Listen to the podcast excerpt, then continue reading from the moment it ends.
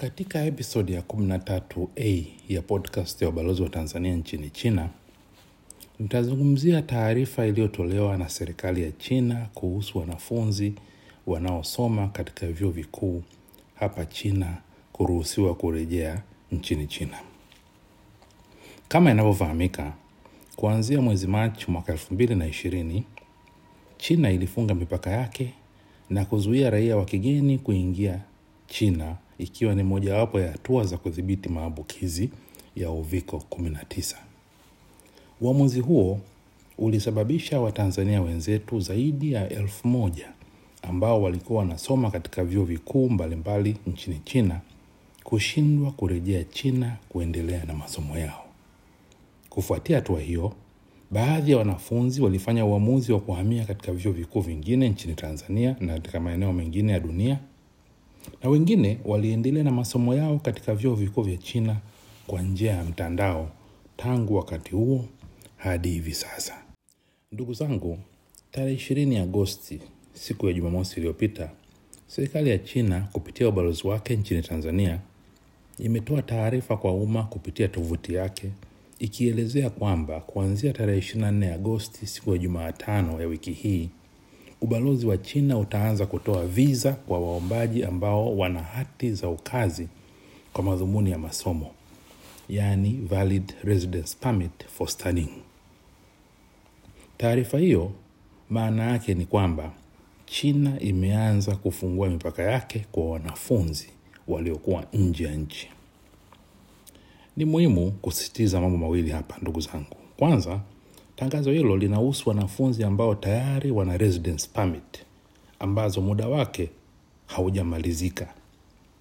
Endapo residence permit yako ilishamalizika muda, basi hautaweza kuingia China kwa dirisha hilo ambalo limetangazwa na ubalozi wa China.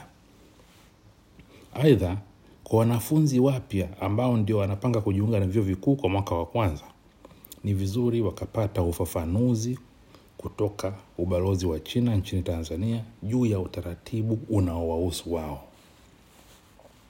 Ndugu zangu, pamoja na habari njema ya Watanzania wenzetu kuruhusiwa kurejea China kuendelea na masomo yao darasani, ni muhimu kufahamu gharama zitakazohusika na zoezi hilo ili kuweza kujipanga vizuri kukabiliana nazo au kufanya maamuzi mengine endapo utaona gharama hizo hauziwezi. Gharama ya kwanza kabisa inahusiana na masharti ambayo kila mwanafunzi atatakiwa kuyafuata kwa madhumuni ya udhibiti wa uviko 19 hapa China. Sharti la kwanza, kabla ya kuanza safari ya kuja China, mwanafunzi atatakiwa kupima uviko 19 mara mbili kabla ya safari.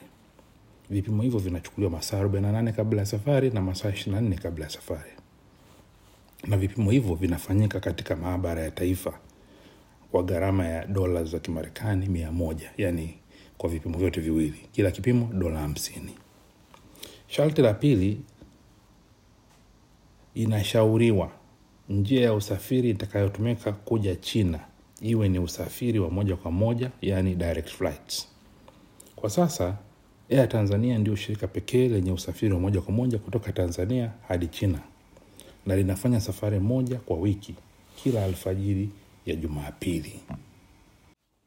Katika kukabiliana na masharti ya China ya kudhibiti kuingiza maambukizi ya uviko 19, abiria wote watakaopanda shirika la Air Tanzania wanatakiwa kufuata masharti ya ziada ambayo yamewekwa, ikiwa ni pamoja na kufanya karantini kwa siku tatu katika hoteli maalum kabla ya safari na kufanya kipimo cha ziada cha uviko 19. Jumla ya gharama inayotozwa na ya Tanzania ikijumuisha vipimo vya uviko 19, malazi ya hoteli ya karantini na usafiri wa kwenda China ni dola za Kimarekani elfu nne na mia nane. Ni wazi kwamba gharama hizi zipo juu kwa mtu wa kawaida, lakini kama nilivyowahi kueleza katika podcast ya 13 ya ubalozi wa Tanzania, hivi sasa gharama za usafiri wa kwenda China kutoka nchi yote duniani umepanda sana. Hali hii imetokana na masharti magumu ya udhibiti wa uviko 19 yaliyowekwa na mamlaka za China kwa mashirika ya ndege. Ndugu zangu, Kwa wale watakaoweza kusafiri, na watakapofika hapa China watatakiwa kwenda karantini ya siku kumi katika hoteli maalum zilizochaguliwa na mamlaka za China katika mji ambao umeuingilia. Kwa wale wanaokuja na haya Tanzania, maana yake watakaofikia gwanjo au maarufu gwanzu utatakiwa ukae pale kwa siku kumi katika karantini katika hoteli ambayo imepangwa na mamlaka za China. Bahati nzuri eh, mamlaka za gwanzu zimechagua hoteli za aina mbalimbali zenye bei tofauti tofauti, na bei zinaanzia kati ya dola sabini kwa siku hadi dola mia moja ishirini kwa siku kulingana na hadhi ya hoteli utakayochagua. Maana yake kwa siku kumi utahitaji si chini ya dola za Kimarekani mia saba. Na baada ya kumaliza karantini, kwa wale wanaosoma nje ya mji waliofikia waliofikia, kwa mfano unasomea Jiangsu au unasomea uh, Zhejiang, itabidi uingie gharama ya usafiri ya kutoka hapo Guangzhou kwenda kwenye mji ambao unafanya masomo yako. Hivyo e, ni muhimu kuzijua hizi gharama kupitia njia za mtandao. Wanafunzi wengi wanazijua Ctrip na kadhalika. Aidha, baada ya kufika kwenye mji ambao unakwenda kusoma, na penyewe kutakuwa na masharti yaliyowekwa na vyuo husika. Hivyo nitumie fursa hii kusisitiza, ni muhimu sana kabla hujaanza safari ya kurudi chuoni, wasiliana na chuo chako ili ufahamu masharti yaliyowekwa na chuo eh, kuhusu udhibiti wa uviko 19. Ndugu zangu, nimalizie kwa kuwatakia kila la heri wale watakaofanya uamuzi wa kuanza mchakato wa kurejea nchini China ili kuendelea masomo yao. Kwa upande wetu balozini, tutaendelea kuzungumza na mamlaka za China kuziomba kutizama upya masharti walioweka ambayo yanapelekea wasafiri kukabiliwa na mzigo mkubwa wa gharama.